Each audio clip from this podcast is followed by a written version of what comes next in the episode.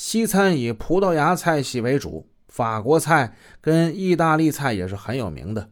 中餐呢，自然是以广东粤菜为主。此外，湘菜、川菜、鲁菜、上海本帮菜，这在澳门都有不少有名的餐馆。澳门赌博业的兴旺，还引出了一些附属性的产业，比如说这鸭店、鸭铺就是其中的一种。赌博自然有赢有输，赢者呢喜上眉梢，输的呢他没钱了，他想翻本啊，只好光顾这些鸭铺鸭店。啥叫鸭铺鸭店呢？是那种专门服务女性的，有很多这个男的模特在里边，不是那个啊，不是那个鸭啊，不是鸭子的鸭，是压东西的压啊，抵押的押。这鸭铺鸭店呢，近似于古老的当铺，但是呢，比当铺是更加灵活现代的多。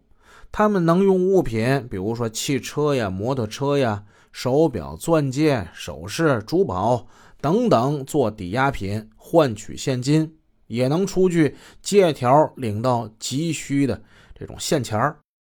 那与之配合的，自然是少不了。放债捞取高额利润的高利贷商人了。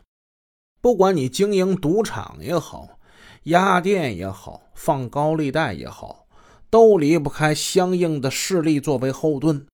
这后盾除了官方的鼓励与保护之外，无论你放债还是追债，那都得有人呐。什么人呢？那自然是混黑的人。实际上。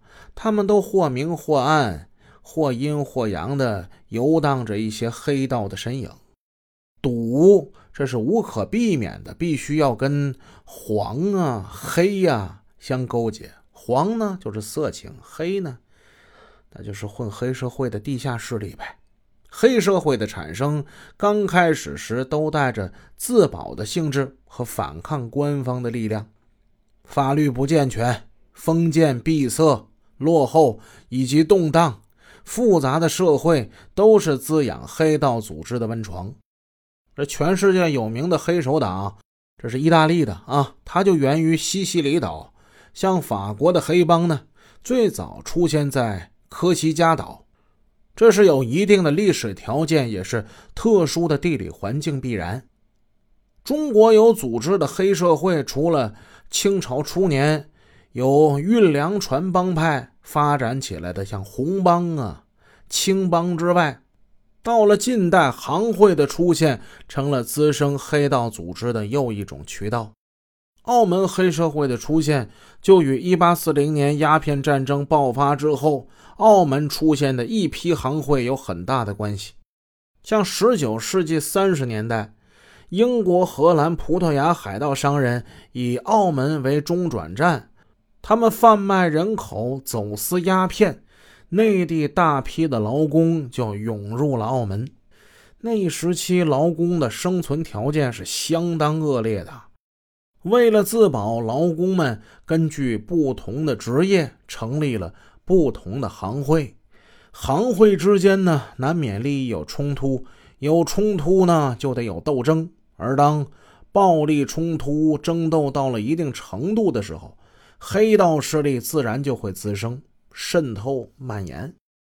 到了本世纪二十年代，澳门已经形成了十多个具有黑社会性质的帮派组织，如友联帮、同义会、嘉义帮、义英社、友和社、立庐会、上义堂、群英会、合义堂、黄馆等等等等。抗日战争时期呢，不少亡命徒也进入了澳门。当时动荡的社会使得暴力得以蔓延，至此，以暴力作为谋生及维持秩序手段的黑社会在澳门就开始初具规模了。